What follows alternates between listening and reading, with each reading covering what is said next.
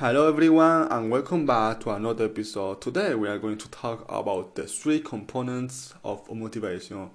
Most of us have goals we want to accomplish. Some are bigger, some are smaller. Sometimes it feels easy to get work done, and sometimes it's hard to stay motivated and we procrastinate. Fundamentally, motivation is the desire to act and move toward a specific goal. It often explains why humans act or don't in a certain way.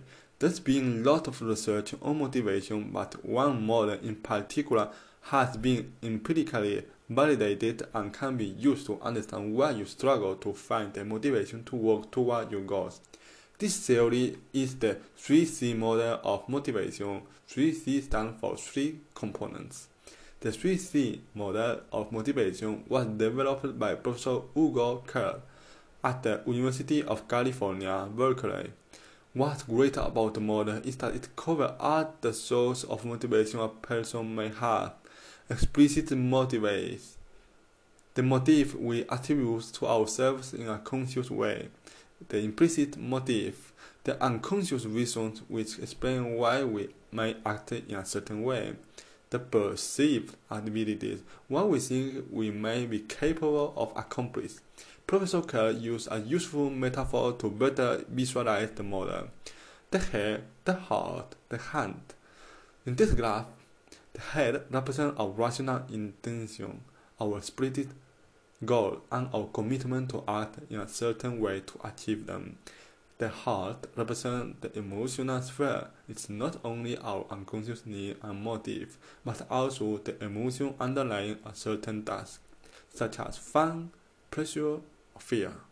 Finally, the hand represents our skill, ability, knowledge, and experience that are relevant to the task at hand. Every time you decide to accomplish a goal or to perform a task, this figurative head, heart, and hand come into action.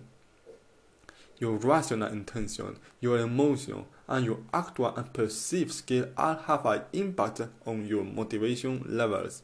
For optimal motivation, all three components need to be fulfilled. When this happens, we get in the flow.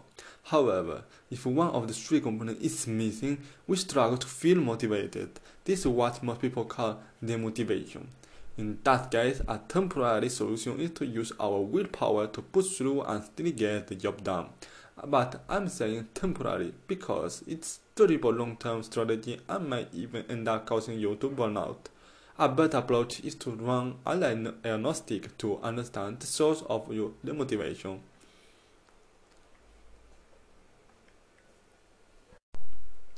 The Motivation Clinic How to diagnose the, motiva- the motivation.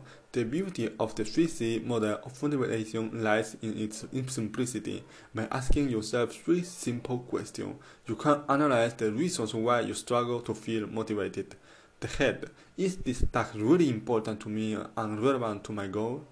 Heart. Do I enjoy this task? Hand. Am I good at this task? Once you have discovered which one of these is not working, you decide which strategy to apply in order to feel more motivated.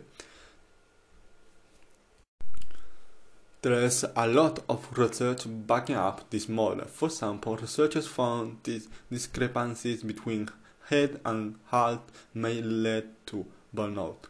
And there are studies showing that when all three components are fulfilled, we tend to get more easily in the flow.